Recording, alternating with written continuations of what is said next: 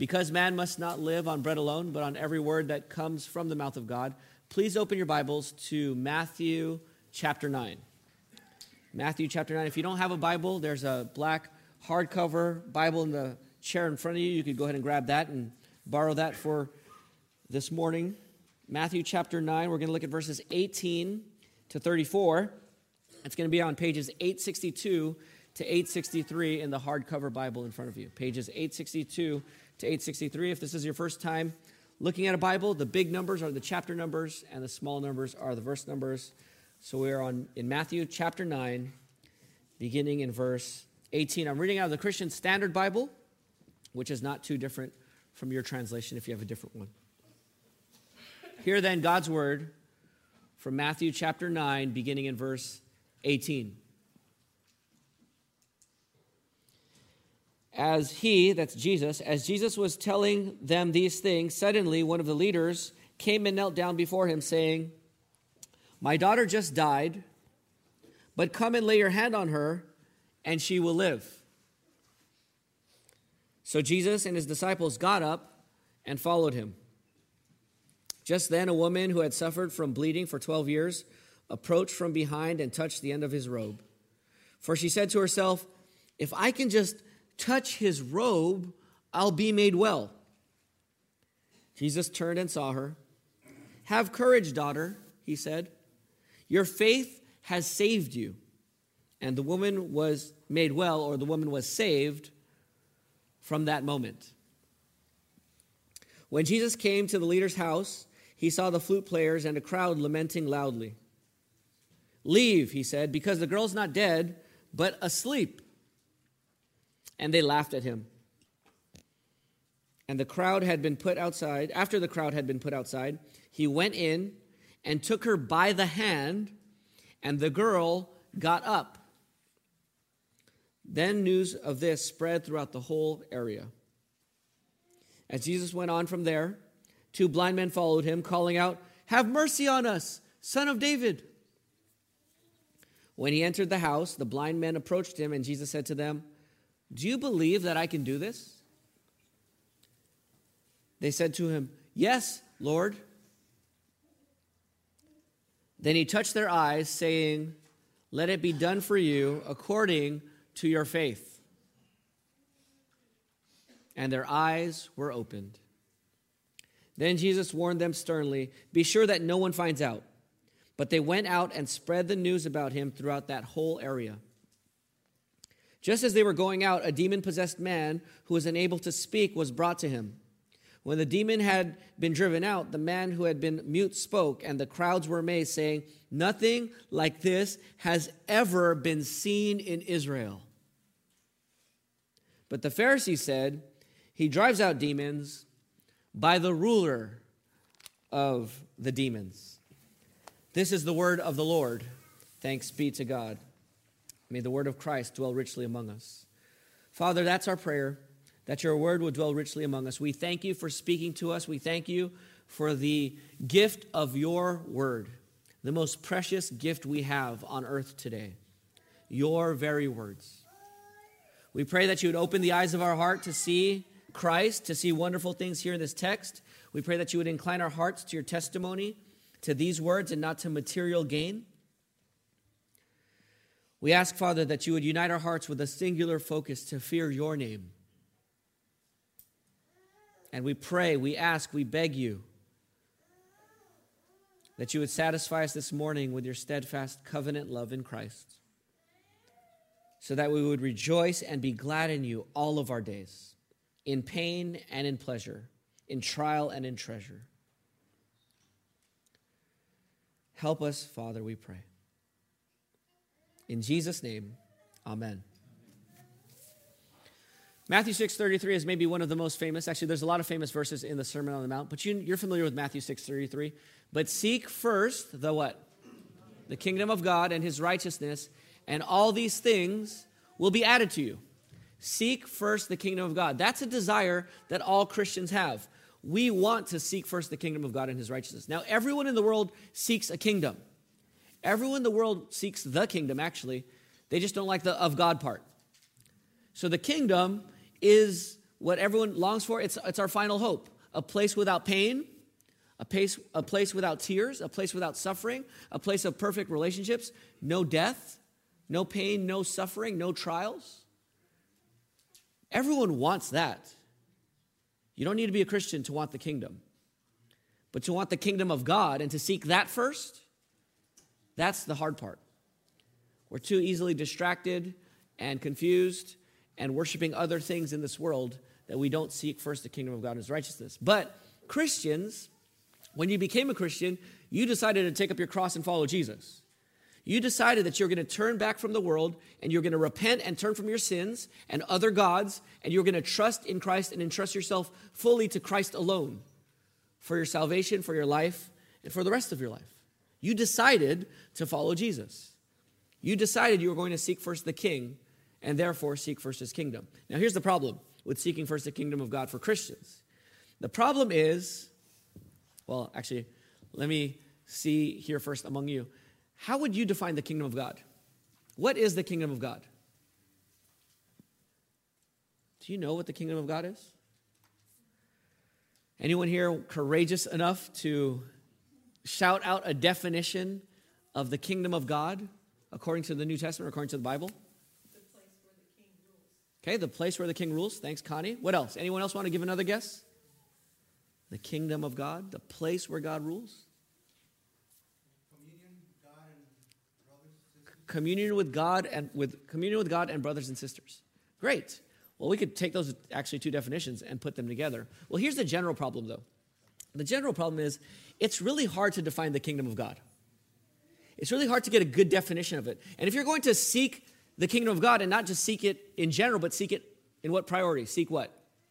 First. If you're going to seek first the kingdom of God and you don't know what the kingdom of God is, it's kind of hard to seek it first, at least to know that you're doing it, right? So if we don't know what it is, we don't really know whether we're actually succeeding in seeking first the kingdom of God or not. Now, here is a devastating quote that I read this week from Gordon Fee. He wrote this You cannot know anything about Jesus, anything, if you miss the kingdom of God. You are zero on Jesus if you don't understand this term. I'm sorry to say it that strongly, but this is the great failure of evangelical Christianity. We have had Jesus without the kingdom of God and therefore have literally done Jesus in. I read that and thought, wow, that is really strong. I can't know anything about Jesus if I don't know the kingdom of God. I'm, I am zero on Jesus. I start thinking about our church family. Are they zero on Jesus? Are we zero on Jesus because we don't know how to define the term the kingdom of God? That's alarming. And that's scary. Now, that might be a little bit of an overstatement, but it's not an overstatement to say that Jesus preached the kingdom of God, and that was his main message. So if we don't know what the kingdom of God is, if we don't have a, a clear enough picture in our minds of what this idea is, we're going to be largely amiss or at least unaware of whether we're on the right track or not. Okay? So we need to know what the kingdom of God is. So I'm going to give you a definition, okay? I'm going to give you a definition of the kingdom of God. I'll give you I'll give you my definition and I'll give you like two other short ones that might be helpful because it's such a hard concept that I want to give lots of different ways of saying it, okay? And then I'm going to read our statement of faith on it, our confession of faith. But here, here's my definition of the, of the kingdom of God it is God's sinner saving, curse reversing reign. The kingdom of God is God's sinner saving, curse reversing reign.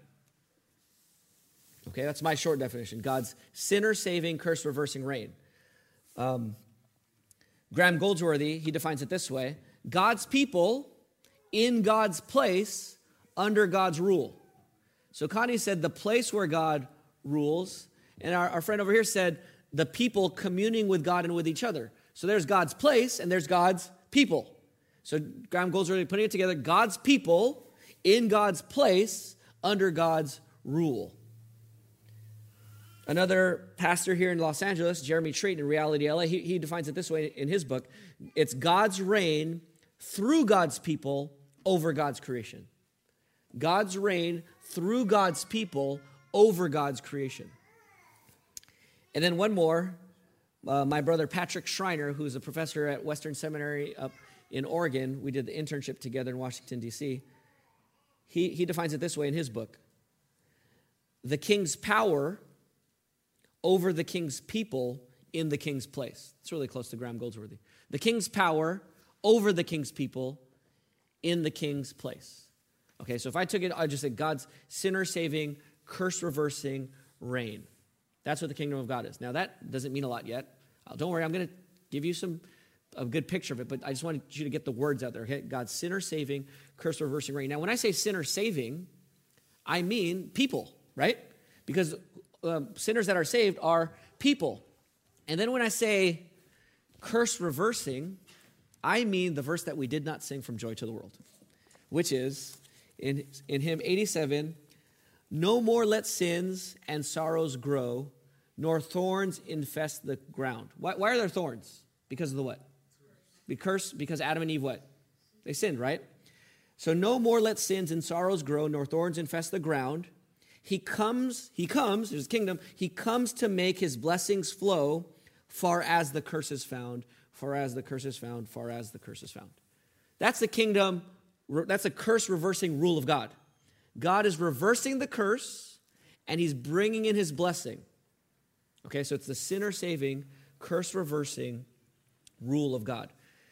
Okay, one more. I know there's a lot of words. Don't worry. We're gonna get we're gonna get all stories. So don't worry. We're gonna get into the story here because there's at least three or four stories here that we're gonna we're gonna jump into. One more. Let me give you one more big definition. This is our church's confession of faith. Okay, so you can check this on our church website. Maybe you have a copy of our church confession of faith.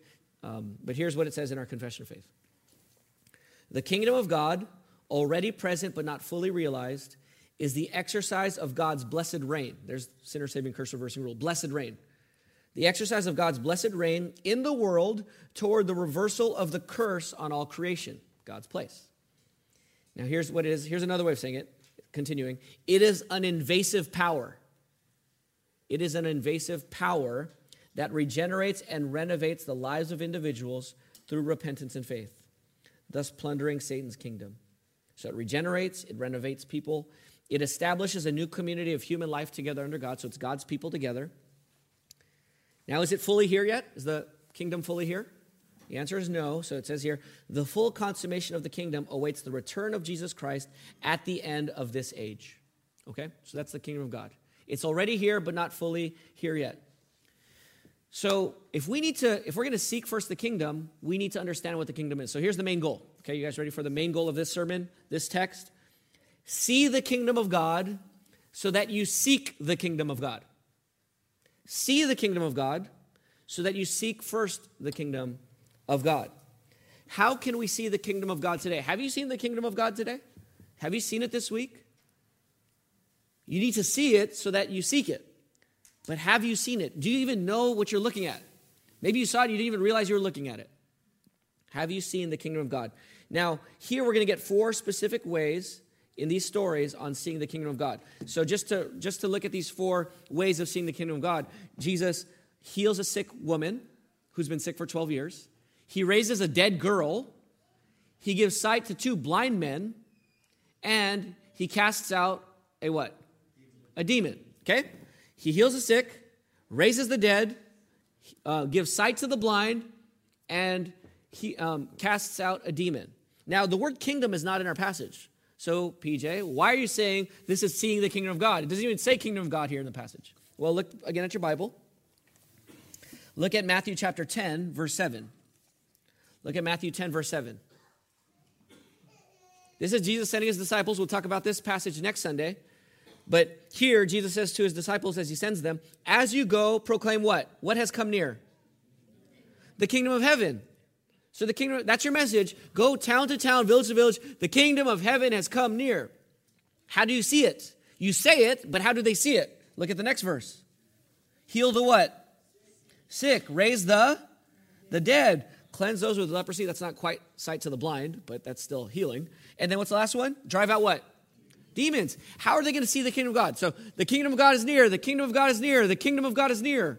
How do you see it? We're healing the sick. We're raising the dead, we're cleansing lepers, and we are casting out what? Demons. This is seeing the kingdom, okay? So, this is the sight of the kingdom. The question is do you see the kingdom? God wants you through this passage to see the kingdom of God so that you seek the kingdom of God. So let's look at these four pictures of seeing the curse reversing reign of God, the sinner saving, curse reversing reign of God. So there's four things that the kingdom of God reverses. Number one, see that the kingdom reverses sickness. See the kingdom reverse sickness. So, going to chapter 9, verse 18, as Jesus was telling these things, suddenly one of the leaders came and knelt down before him, saying, My daughter just died, but come lay your hand on her, and she will live. So, Jesus and his disciples get up and they start following this man to his daughter. On their way, look at verse 20. On their way, just then a woman who had suffered from bleeding for 12 years approached from behind and touched the end of his robe, for she said to herself, If I can just touch his robe, I'll be made well. If I can just touch his robe, I'll be made well. Now, now um, Matthew is giving us a summary of these stories. If you want to read these two stories, go to Mark chapter 5. You can look at that later for homework. Read Mark chapter 5. It gives you a fuller explanation with more details. Matthew is summarizing here. But what happened? This woman, I'll just give you some details on this woman's story. She had been bleeding for 12 years, on and off, hemorrhaging blood. Now, not constantly, or else she wouldn't be alive after 12 years of doing that, but intermittently, she would be bleeding, and so she couldn't get rid of the sickness. She had used all of her money, spent all her money, paid for all these doctors, and didn't get better. So she was sick constantly. That could get discouraging, right? I mean, when you get sick, you're just like, okay, I'm sick for this time, but I'll get better eventually. So there's always that bright side of hope. But when that hope lasts, when, when that sickness lasts one year, two years, five years, eight years, and it just keeps going, eventually you get to the point where you just give up and say, you know what, I guess I'm just going to be sick for the rest of my life. This is discouraging. You spend all your money and then you're sick for the rest of your life. Not only that, ceremonially, to be bleeding like that would make her ceremonially unclean. She couldn't go to the temple. She couldn't worship God with his people at the temple because she would be ceremonially unclean because of her bleeding. So not, not only are you estranged from like medically and then from your family and you, now you're broke, you're, you can't, people can't even touch you if they want to be ceremonially clean because if they touch you, they become ceremonially unclean. So now you're even estranged from people, your community, because of this bleeding. And this has been going on for 12 years. I mean, she probably got to the point where she just gave up. Forget I'm just, this is how I'm gonna be for the rest of my life. Then all of a sudden, she starts hearing stories about some guy traveling around. And what is he doing? He's healing the what? He's healing the sick. She hears one story, ah, too good to be true. Here's another story, ah, too good to be true. But she starts hearing 7, 8, 10, 20, 30 stories of different people being healed. And she thought, this is my chance.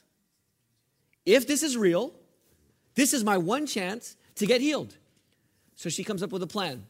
I'm going to find this guy, and when there's a crowd, I'm going to find a way to kind of weave my way through the crowd with all the strength I can muster. I'm going to grab his robe because I know that if I touch his robe, I'll be made well. Now, that word made well there, in the, in the Greek, it's I'll be saved. Now, it's not speaking of when we think saved as Christians, we think saved from hell, right? Saved from our sins, saved from judgment. And that's right for us to think about. But she wasn't thinking saved from sins at that point. She's thinking, I'm going to be saved from my sickness. If I can just touch his robe, I will be saved. So she reaches out. It says in, verse 22 um, so she does that. She touches the end of his robe because she knows that's her only hope. So, verse 22, what does Jesus do? Jesus turns and sees her now, this is a summary again. There's more details in Mark, but we'll, we'll stay with the summary form here. Jesus turned and saw her. And does Jesus get mad? Did she ask for permission? No, she did not ask for permission. I was reading this with my kids this week in our family chapel, and I said, you know, oftentimes um, you, there are times, there's a, lot of times in your life where you don't need permission. You just need, you, whenever it's the right thing to do, you always do the right thing. You always do what's good for God's glory and for your joy in God, no matter what. You don't need permission all the time. You don't need, you don't need your dad's permission. Just go obey God. Just go. You don't need a pastor's permission. Just obey God. So here she, she doesn't ask for permission. She just does it. And instead of Jesus rebuking her, um, what does Jesus say? Have courage, daughter. Be encouraged. Good job. Good job, daughter. And then he says to her, Your faith has what? Your faith has saved you. And the woman was saved or made well from that moment. So she had a mindset Jesus is my only hope for healing. I'm going after him. She gets there, she touches him. Jesus doesn't discourage her, he doesn't rebuke her, he doesn't reprimand her, he encourages her. Have courage, daughter. Your faith has made you well. So keep going. Keep going with your, you're, you're doing well now. Just keep going. From that moment on, she was healed from her affliction. Now, what healed her or who healed her? Jesus did. But Jesus didn't say, I healed you. He said, What, what saved you? Your what? Your faith. Now, faith doesn't save um, by itself. Faith is, you can think of faith as a rope.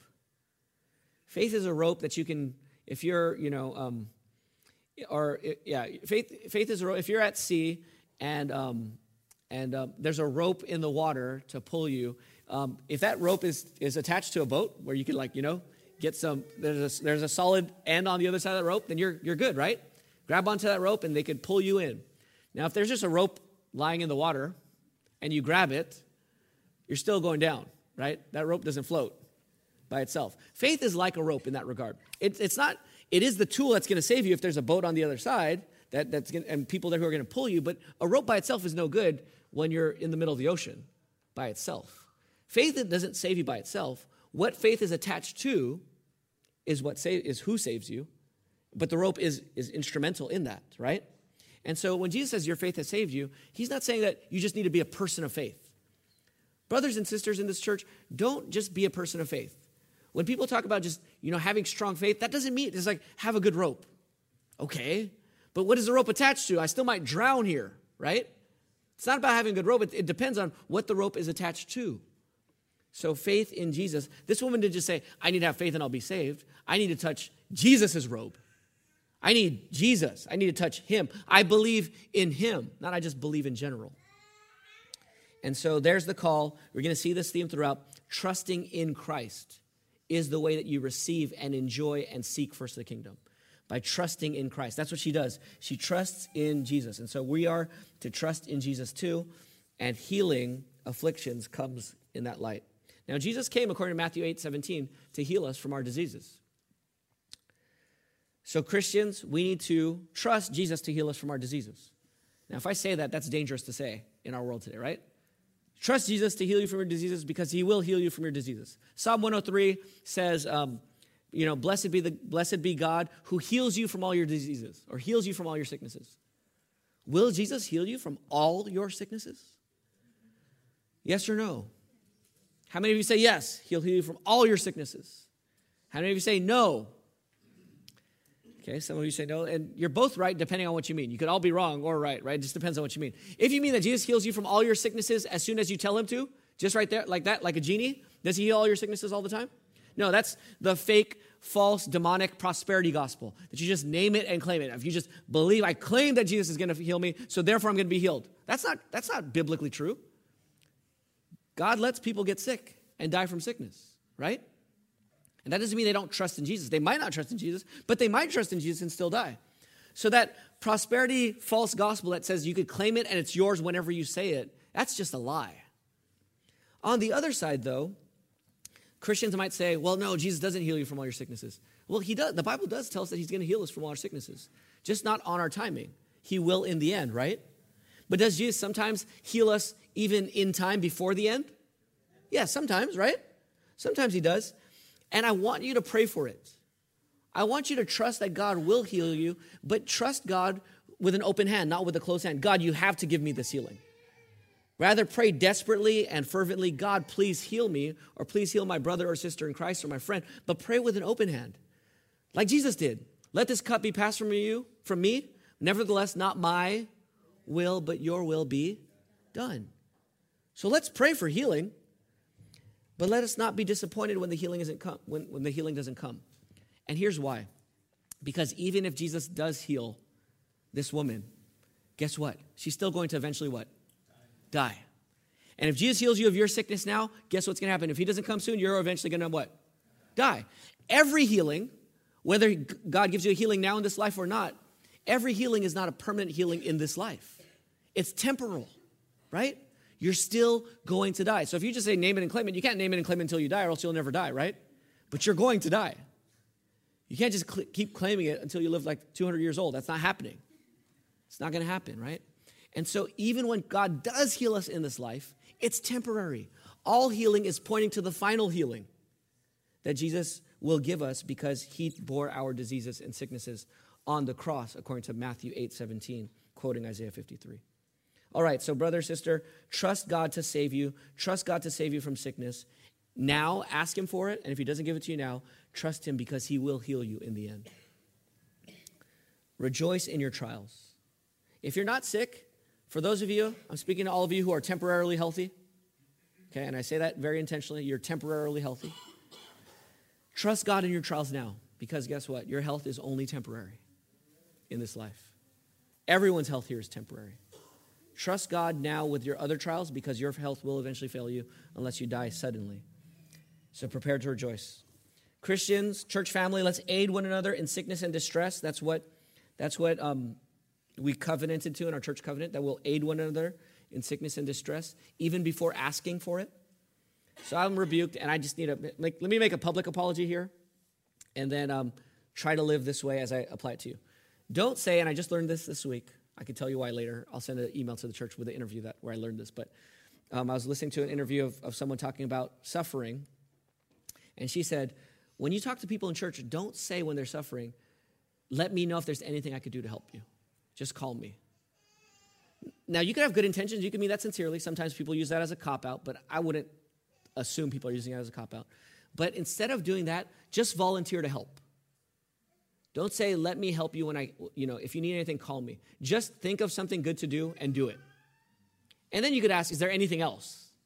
Okay, but don't, don't wait until they ask. Just do something good. Do something for them. Bring them a meal. Pray for them. Visit them. Just do something good. And then, and then, and then from there, um, move on. So this is, I'm trying to give you glasses here to see the kingdom of God. This is the kingdom of God. God working on healing people. So let me read to you a, a quote from a, a New Testament scholar who wrote this. The church has been tasked with signing the kingdom. We are the signs of the kingdom. Such signing occurs. Here's how you sign the kingdom as a church.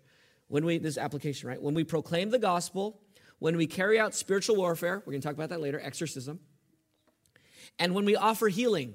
And he says this in parentheses physical, emotional, and spiritual healing. The ancient world did not neatly distinguish between these three. Jesus performed these kingdom signs as an indication that the new creation was on its way, the kingdom was coming. So here it is, brothers and sisters. When we care for each other, when we, when we preach the gospel to each other, when we gospelize each other, when we help each other fight spiritual warfare, and when we help each other in our health, physical health, emotional health, health, mental health, spiritual health, when we provide healing for each other as best we can, we are showing and signing that the kingdom of God is on its way. So I want you, you can't seek the kingdom if you don't see the kingdom. Has anyone helped you in your distress before who's a Christian? If, if they're a Christian who helped you, you know why the Christian helped you? Because the Holy Spirit lives in them. And the Holy Spirit, his sinner saving, curse reversing rule, is working through them to serve you. That's the kingdom. Do you see it? Have you seen it in your life in the past month? See the kingdom so that you seek the kingdom. If you don't see it, you can't seek it. That's first, okay? So see the kingdom of God in reversing sickness. Secondly, see the kingdom reversing death. Look at Matthew 9 again. So in 18 and 19, now again, Matthew is summarizing the story here. We find out in Mark that um, the dad didn't know the daughter was dead, and then he got news later. But Matthew's summarizing the story here. So, but notice this the way Matthew tells it is still true. Here's what Matthew says The dad comes up to Jesus in Matthew 9, 18, and 19, and he says this My daughter just what? Just died. And what does he say after that? Come and what? Lay your hand on her, and she will what? Live. What do we call that? Someone said it. Say it again.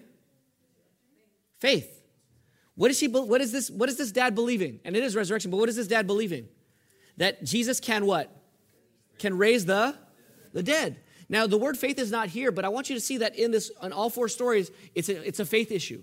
The way you re- receive and live in the kingdom is by faith in Jesus. That's a summary. You do it by trusting in Jesus.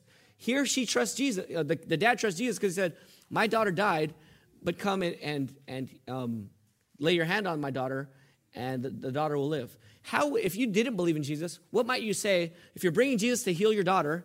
Come on, come on, come with me. Heal my daughter. You're bringing Jesus to heal your daughter, and then you find out on the way that your daughter died. If you didn't believe in Jesus, what would you say at that point? Too late, sorry. Thank you for trying to help. I really appreciate the fact that you walked with me half a mile and that you're willing to come. I'm sorry that she's dead now, but um, thank you for being willing. That's what you might say, right? In politeness. But if you believe in Jesus, that he could raise the dead, you say, come on, right? Let's go. Now, Matthew's summarizing it here. It was a little bit more nuance than that. He actually got the news and he was discouraged, and then Jesus said, Don't worry, just believe. And the guy believes and continues. So, but it, the idea is still the same is that he trusted in Jesus to raise his daughter from the dead. Resurrection. And so Jesus gets there in verse 23. In verse 24, the, or in verse 23, the crowd is crying and lamenting, professional mourners. Now, you had to mourn fast in those days. It's not like because the body decomposes and the burial is quick. It's not like this long scheduled procession of, of you know, events for burial. In those days, you, you die, you need to have mourning really quick, bury really quick because the body's going to decompose pretty fast. So the daughter dies, the mourners come immediately and they start mourning and lamenting. Jesus comes and says, Why are you guys crying? The girl's not dead. She's what? Sleeping. Now, Jesus is not ignorant to medical, you know, when death happens. The, the heart stopped beating, you know, the blood stopped flowing, um, the body stopped breathing. Jesus is not ignorant to that. He doesn't, he's not saying it like as if he doesn't know that the, the girl just died, but he knows he's going to what? Raise her from the dead. So he says she's just sleeping. And so they laugh at him in verse 25. They put the crowd outside. Jesus goes in and takes her by the hand. And what happens to the girl? She gets up. And the news of this spread everywhere. So Jesus had the power to raise the dead. He just raised the dead girl. And he touched the dead girl. Now, ceremonially, again, in the Old Testament, if you touch a dead body, what happens to you ceremonially? You're unclean. Because you touched a dead body, and the kingdom of God is not, there's no death in the kingdom of God, so you're not really clean for the kingdom. At least, so you got to go through the cleanse, ritual cleansing. But if that dead body begins to live, then the death has not got onto you, but life from you has got onto her, right? And that's what happened here. So not only is Jesus not ceremonially unclean, this, this girl gets up and lives. Jesus raises the dead. Does Jesus still raise the dead? now then Jesus sends his disciples, they're gonna go raise the dead. Peter in Acts chapter 5. Is Acts chapter 5? I can't remember. No, Acts chapter 10, he raises the dead. Paul raises um, Eutychus, who died hearing a really long sermon. Don't fall asleep on me. I can't raise you if you die here. But but does Jesus does God does Jesus still raise the dead today? Look at Ephesians 2. Turn to your Bibles in Ephesians 2. Listen to Ephesians 2 1 through 5. If you can't turn there, just listen. Ephesians 2 1 says, And you were dead in your trespasses and sins, in which you previously lived, according to the ways of this world, according to the ruler of the power of the air. And then listen to verse 4.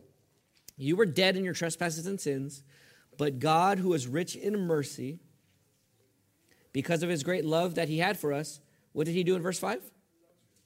made us alive with Christ, even though we were dead in sins, in trespasses.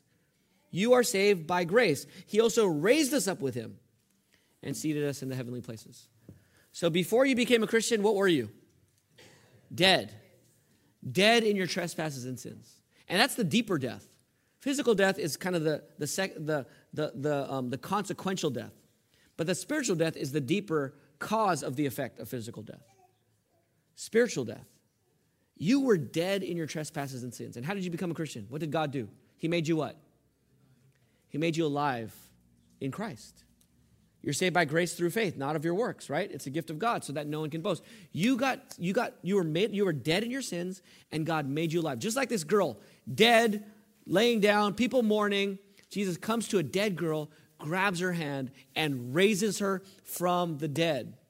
For me personally, in 1989, I was dead in my sins. Someone preached the gospel to me, actually used Ephesians 2 8 and 9, and God raised me from the dead.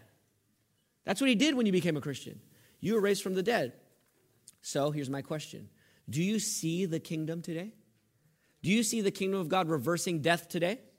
Have you seen anyone get saved, converted in your lifetime? If you seen someone, if you knew someone who wasn't a Christian and then now you know they're a Christian, Guess what? Guess what you're seeing right there? The kingdom of God. The sinner saving, curse reversing reign that is reversing the spiritually dead into spiritually alive. When you come to a gathering like this, when we, when we baptize new Christians, when we share the gospel of the lost, you're seeing God raise the dead. You don't seek the kingdom, though, if you don't see the kingdom. Do you see that as you spread the gospel and people believe in Christ, the kingdom of God is manifested? Seek first the kingdom of God. See the fact that God is reversing death in this world. Not only that, when I got saved in 1989, by God's grace through faith, that was also, I was guaranteed at that moment of justification that one day I will be glorified and raised from the dead physically when Christ returns. Christ will raise the dead. And so we sing, Death is dead, love has won, Christ has conquered. If you're not a Christian, what is your hope in death? If you're not a Christian, you have the same future that we have in the sense that we're all going to die. But my question to you, if you're not a Christian, is what is your hope? Because you are marching moment by moment. We're all marching moment by moment towards death. What is your hope? Let me give you the hope of the gospel. If you don't hear anything else, listen to this for this one minute. Here is the good news of Christianity if you're not a Christian. And even if you are a Christian, this is good news for you too, right? God made you. He made you to know Him and enjoy Him and to enjoy life with Him, with His people in the kingdom forever. That's what God made you to do, to be made in His image, to enjoy Him and enjoy other image bearers forever. Our problem is we sinned against God. We rebelled against God. We rejected God in our sin. And because of that, we were sentenced to death. The wages of sin is death. We were damned and condemned to die. That's the bad news. The good news is that God sent his son Jesus into this world to live the life we should have lived. He died on the cross for our sins. And on the third day, God raised him from the dead so that everyone who repents from their sins and repents from their own goodness and righteousness and trusts in Jesus alone for their life and salvation would be forgiven of all their sins, they would be given the Holy Spirit, and they would walk in newness of life. If you're not a Christian, here's God's invitation to you this morning turn from your sins, turn from your goodness, and trust in Jesus Christ. Entrust yourself to Him, and you will have eternal life. That is your hope. You know, our children, some of our children here are memorizing uh, our Baptist catechism. We have a Baptist catechism. That's not a Roman Catholic thing. Catechism was long before the Roman Catholic Church. It's just, it just means teaching. So what catechism is is we teach our kids questions and they they memorize answers to the questions. So I'm not going to put my kids on the spot here, but one of the questions is, what is our only hope in life and death? And the answer is that our kids should be memorizing is that we are not our own, but belong, body and soul, both in life and in death, to God and to our Savior, Jesus the Messiah. That's our hope. That we belong in life and death to God and to our Savior, Jesus the Messiah. That's your, your only hope is who? Jesus. Children, memorize that. Believe that. You know, um, as children, and we've noticed this in our kids as they've grown up, they hit a certain age, and it's different for each kid, but they hit a certain age where they start getting scared when they sleep at night because they're, they're thinking about death. And those are sweet times of parenting. They're also sad times. I mean, they're heart wrenching times because your, your child is, is wrestling but it's reality. So I don't want to be like, oh, let's just watch a, a Disney movie. You know, just put on a movie to, just to get them to sleep for the night. No, no, you need to wrestle with this. You are going to die. We're all going to die. Dad's going to die. Mom's going to die. We're going to die. Yes, that's true. And it is scary. And that's why God gave us his son. So, children, if you wrestle with death, you think about death, you're scared of death, you're grieving over other loved ones who've passed away, you're scared of other loved ones passing away or have, who have passed away, look to Jesus. We're all going to face death. Church family, let's encourage each other and prepare each other to die. Let's hope together and let's grieve together. All right, so the, the kingdom reverses sickness. The kingdom reverses what? Secondly, it reverses what? Death. Thirdly, the kingdom reverses blindness. Look at chapter 9, verses 27. Going back to Matthew 9, 27 to 31 the kingdom reverses blindness. Look at your Bible here. As Jesus went on from there, two blind men followed him, calling out, Have mercy on us, son of David. What do they want? What are they asking for? Mercy, compassion. What is mercy? Mercy is feeling the pain of another and responding in that care and concern. Sometimes we, we want to do the right thing, but we don't take time to let our hearts feel their pain. Mercy is not just doing the good thing for them and then saying, Get out of my way. It's actually stopping and pausing long enough to feel their burden with them and then acting. Okay? Son of David, have mercy on us. He calls him son of David. Who's David? David is the what? Well, David was the what?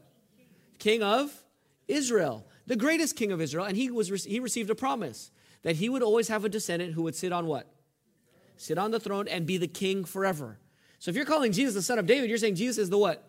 He's the king. And he's supposed to rule and he's going to reign how long? Forever. Son of David, have mercy on us. Matthew 1 1, if you want to just go back to the beginning of Matthew, that's what, how Matthew opens the whole gospel. He says, The beginning of the gospel of Jesus Christ, son of David, son of Abraham. He's the king. 2 Samuel 7 has that Davidic promise. But look at these blind men. So they call out to Jesus, verse 28. When Jesus entered the house, the blind men approached him, and Jesus said to them, Do you what? Do you believe that I can do this? What's the issue for Jesus? Faith. Faith, trust. Do you trust me to do this? Do you trust my ability to do this? When you, en- when you encounter the kingdom, the issue is always trust. It's always faith, it's always belief. Do you trust me? Jesus says. That's what the king says over and over. Do you trust me for your sickness? Do you trust me for your blindness? Do you trust me for death? Do you trust me? So he asked them, Do you believe I can do this? And what do they say? In verse 28, yes or no? Do they trust him? Yes, they say yes. So then Jesus says, Jesus touches their eyes. Again, an unclean thing to do. He touches their eyes, saying, Let it be done for you according to your faith. Now, that doesn't mean to the degree of your faith, probably. It means in reference to your faith. Because you believe, in light of the fact that you believe, let this be done to you with reference to your faith. So if you really believe, let it be done for you. And what happened in verse 30? Their eyes were what? Their eyes were open. Then Jesus warned them sternly, Be sure that no one finds out. But they went out and spread the news about him throughout the whole area. Now, the reason Jesus didn't want them to find out, that's a common question. The reason Jesus doesn't want them to find out is Jesus is not just doing miracles, he also has a message. The kingdom of God has what? Come near. That's his message. He doesn't want the miracles without the message. So if you just keep spreading around his miracle stuff, people are going to come to him because they want to learn about the message? No, because they want what? They just want the miracle. And Jesus says, don't spread it, not because he doesn't want to. He wants to control not just what he does, but the message and interpretation of what he does. That's why he's telling them not to spread it. But they didn't listen. They spread it everywhere. But, but let's go back to, um, let's just draw out a point here before we move on. They cry for mercy because they want to see. Jesus gives them sight. Do you see the kingdom today? Does Jesus give sight today to blind people? Who's blind spiritually?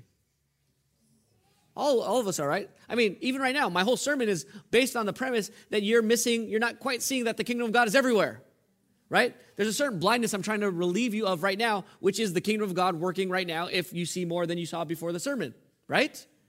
So there's sight that, I mean, so is God giving more sight to blind people? Yes. We're called blind in Revelation 3. Remember the lukewarm Christians that Jesus is so sick of? Uh, not Luke, in Revelation 3, where he wants to vomit them out of his mouth. And he says, um, for, you say, for you say, I'm rich, I have become wealthy, and need nothing. And you don't realize that you're wretched, pitiful, poor, and here's the next word blind and naked. You are blind. Without Jesus is basically saying, without me, you're spiritually blind. You don't know your right hand from your left hand. You don't know where to go in your life. You don't know what to do with your job. You don't know what to do with your parenting. You don't know what to do with your family and friends and your health. You don't have a clue what to do. You have little things to do because the world's telling you you should do this and you should save for that and you should plan for this. But you have no clue where to go in your life without me. You're just spinning your wheels in the mud without me. You're blind without me. We're all blind. And when you feel you're blind, then you ask Jesus for what? Sight. You ask him for mercy. You say, Lord Jesus, have mercy on me. Lord Jesus, I'm about to hear a sermon. I'm about to gather with my church. I'm blind. Give me sight. Help me to see your goodness. Open the eyes of my heart. I want to see you. It's a question of faith. Do you trust Jesus to give you sight? Did they, did they trust Jesus to give them sight? Yes. And did Jesus give it to them? Yes. And does Jesus do this today? He does. Remember my definite part of the definition of the kingdom from our doctrinal statement? It says this The kingdom is an invasive power that regenerates, that causes new birth, born again, and renovates the lives of individuals through faith and repentance, plundering Satan's kingdom. So, what does the kingdom of God do? It renovates your life. Have you felt God renovating your life and growing you in your Christian life? I was just thinking as we were singing today, and I'm thinking about the kingdom a lot because I'm about to preach on the kingdom like I am right now. And I was thinking, Lord, this morning, three things went wrong today. At least three things went wrong in my morning and I was tempted to get angry or complain. I was frustrated inside. I could just feel this restlessness and frustration inside. And here, as we're singing about the kingdom of God, I'm realizing that the Lord is calling me to be thankful for these frustrations, that He's behind it, and that more than He wants those frustrations to go away, He actually wants to change my heart. And I, I, I started feeling when I, was, when I was here standing and singing, I started feeling my heart softening and starting to feel thankful for what God was teaching me about these trials this morning. And then I thought, this is the kingdom of God. This is your power, Lord. Right now, your power is invading me as I'm standing up here singing a song, getting ready to preach the word. Your power is invading my heart right now because there are parts of my heart that are blind to seeing you're working in these, in these situations. There's hardness in my heart that you're still needing to soften. And I need your sinner saving, curse reversing reign to keep being applied to me. There's an old praise and worship song that we don't sing, and I'm not sure we'll sing it here, but it's uh, Reign in me, Lord, reign in me, reign in your power over all my dreams in my darkest hour. You are the Lord of all, uh, of all I am, so won't you reign in me again? That's a, that's a prayer for the kingdom to reign in you. That that invasive power would, Father, please keep invading my heart. Don't stop invading the dark, blind, hard hearted, cold hearted parts of my life. Keep invading it and plundering the darkness and sin in my life. Do you see the kingdom of God working in your life? Do you see the kingdom of God working in other people's lives here around you in our church family? Do you see God reversing blindness in our world on some people? Do you see the truth being proclaimed so that the light would shine so that people can see? If you see that, guess what you're seeing? The kingdom of God. And you need to see the kingdom so that you seek first the kingdom. I mean, Paul prayed this in Ephesians 1 18 and 19, he says, I pray that the eyes of your heart may be enlightened, so that you may know what is the hope of his calling, what is the wealth of his glorious inheritance in the saints, and what is the greatness of his power working in you. See, I like that part, that last part. That you might know what is the immeasurable greatness of his power toward us who believe, according to the mighty working of his strength. I mean, if you just think about, I'm not going to preach Ephesians 1:19 right now, but if you just think about that, Paul's prayer is, God's almighty infinite power is working in you and you don't see it. So I'm praying that your eye, the eyes of your heart would be open to the fact that God's working in you. So here we see that Christ is healing blindness even today. He gives sight to the blind. So, Christian, go directly to Christ for sight. Church family, let's pray for each other to see. And let's help each other see. You know, uh, Hebrews 3 12 and 13, it talks about encouraging each other because we're hardened by sin's de- deception. There are certain blind spots in my life right now that some of my, our church family is going to help me see this week. As I interact with you, as you guys show me what's going on in your life, or as you bless me, or as you encourage me, or as you rebuke me, you're going to show me some blind spots in my life. And I'm going to thank God for them. And you're going to see some in your life as well. So, church family, we need to help each other see blind spots. Don't be offended when someone points out a blind spot to you. Thank them. Because we need to see because we have blind spots. If you're not a Christian, Here's what I want you to consider. Thank you for coming this morning. I want you to consider this. You are blind. You're blind. At least that's what the Bible claims. Can you at least consider the fact that you need God for sight and ask Him? At the very least, if you don't trust in Jesus yet, just say, God, can you just show me who you are if this is really who you are? Can you show me who you truly are? Can you show me who Jesus truly is? It's the least you could do. Children, ask God to help you see Him and ask your parents for help. Children, don't get upset with your parents when they try to help you see. Parents are trying to help their kids mature to be responsible, thoughtful, seeing adults. So when, you when your parents try to help you see, don't fight them, thank them, and ask them for more help to help you see more. Okay, so the, the kingdom of God reverses sickness, it reverses death, it reverses blindness, and lastly, it reverses, I'm going to use this word, it reverses demonization. Demonization. Some people are demonized. Have you ever been demonized? Okay, this might be a lot, so um, this might be embarrassing, but I'm going to ask. I'm going to ask for hands to be raised here. How many of you think you've been demonized before? Raise your hand. This is not even not even a quarter of you. Okay. Well, um, let's see what Jesus does here, and then we'll talk about what it means to be demonized. As they were going out, verse 32, a demon possessed man, and I'm going to say demonized. I think that's better. Demon possessed is not helpful.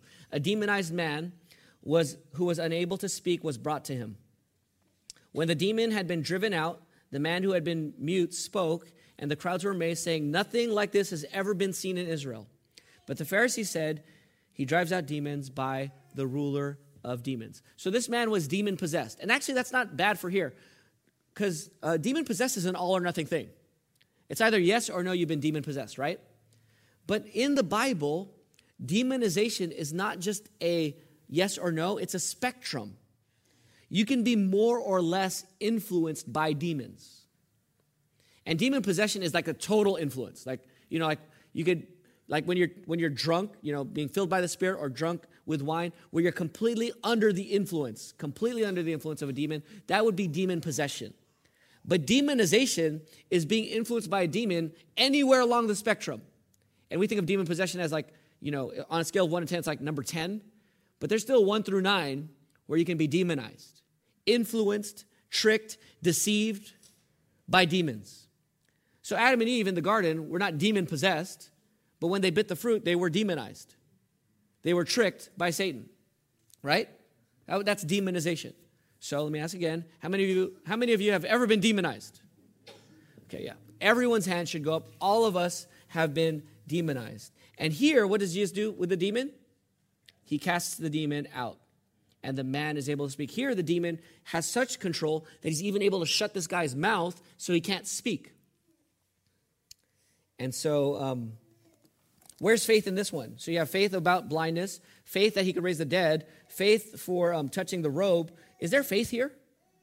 There's not really faith. I mean, this man is brought to Jesus, and um, this man is brought to Jesus, and then Jesus, just, this guy can't even speak, right? He's demon. He's completely possessed by a demon controlled by a demon, but Jesus heals him anyways. What do we learn there? That God can act even before faith happens, right? But is there faith in this passage? I would say there is. Where's the faith?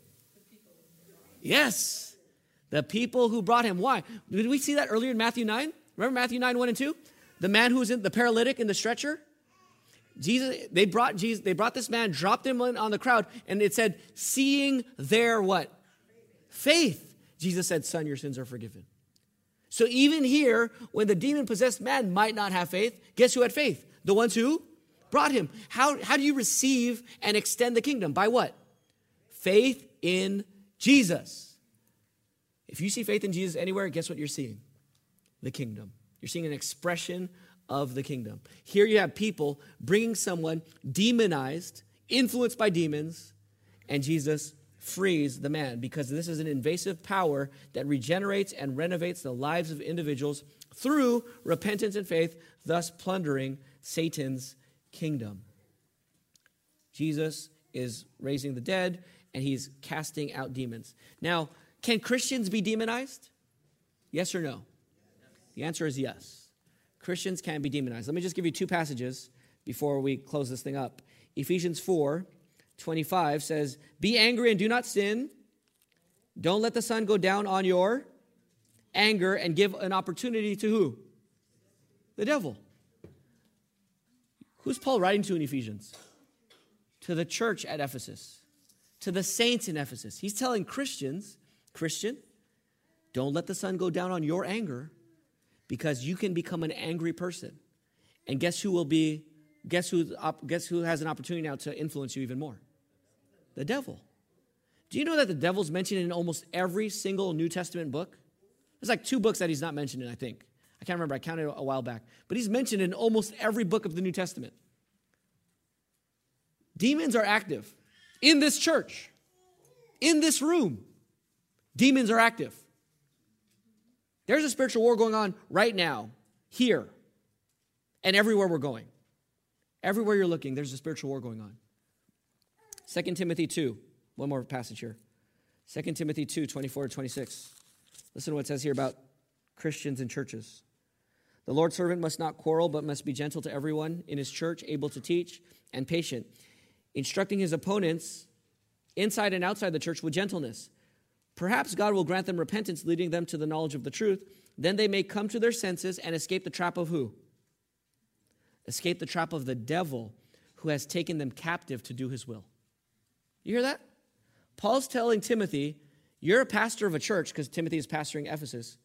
There are going to be people in your church who oppose you, and be gentle with them. Keep teaching them because they might come to their sentence, they might repent, because they've been captured by who? The devil to do his what? His will. Demonization doesn't just happen out there. It happens in here. It happens in here, in my own heart. It happens in your heart. It happens here. And who's the only one who can free us? Who's the one who reverses demonization? Jesus Christ. Jesus Christ reverses demonization. So, Christian, brother and sister, here's application to you kill sin, repent from sin, don't hide your sin, don't linger in your sin, because if you hide your sin, guess who gets more control? Who has more opportunity to influence you? Satan, every single time. Some people used to say in our church, Are we going to do a prayer of confession every Sunday? Yes. I say well, without hesitation. Yes. Why? Because we got sins. And if we don't confess our sins regularly, we get insensitive to sins. And when you get insensitive to sins, who has more opportunity? The devil. Because it's not that you're not sinning, you're just not sensitive to it. And we call that deception, right? We call that influence. You don't even know you're being influenced, but you're being influenced. And so we confess our sins, we repent, we confess sins to one another, we ask for accountability, we ask people to invade and interrupt our lives and rebuke us. Because if they don't, the demon gets a foothold. Demons get footholds in our lives. And we don't want that for each other. So, brothers and sisters, let's confess our sins to each other. Let's ask for accountability. Let's bear each other's burdens. Let's help each other fight this war in, in communication of taking members in, in excommunication. When we excommunicate a member, that's a spiritual warfare act. We don't want them to be trapped, tricked by the devil. So we excommunicate them. We hand them over to Satan so that they could see their sin and eventually repent and come back, right? Because it's a spiritual war. And the kingdom of God is moving forward here in Bellflower as it is all over the globe today. Children, demons love to trick children. Demons love to trick children. You need to go to Jesus for truth and salvation. Kids, read your Bible ask questions, and look for answers. Read your Bible, ask questions, and get answers. Because if you don't, you are susceptible to being tricked by demons. Satan will even use the Bible, doesn't he, to trick us? We need to know our Bibles, not just know them, we need to know how to interpret them and apply it properly. Okay, so we see the kingdom of God reversing sickness, reversing death, reversing blindness, and reversing demonization. That's what the kingdom of God does. And why can God do this? Why can Jesus do this? Jesus, Christ can heal us because he bore our sicknesses on the cross, didn't he? Jesus Christ died in our place so that we could rise from the dead. Was Christ ever blind? He wasn't technically blind, but he hung in darkness for three hours where he couldn't even see. He hung in darkness under God's judgment so that we could see. And did Jesus ever get demonized? Not to the point where he was influenced by demon, but did Jesus ever become a victim of demons? It says in Genesis that Satan will bruise his what? Heel. That's a demon oppressing and attacking Jesus. Jesus was subjected to the oppression of demons with Satan bruising his heel so that you could be free from demonization. That's why we go to Christ. How does Christ reverse the curse of sin for unrighteous people like us? by him having the blessing reversed on him as the righteous one. On the cross, he reverses the blessing. He deserves all blessing. He gets the what? He gets the curse. so that in our lives, the kingdom of God reverses the curse on us. He became a curse for us on the tree. That's what Galatians 3 says. So, brothers and sisters, see the king's current and constant reign. God is always active. Just look at any member of our church, get to know a little bit about their lives, you'll see God actively working. His kingdom is everywhere invading. But let's see the kingdom so that we seek the kingdom. If you don't see it, you'll be unaware of his reign.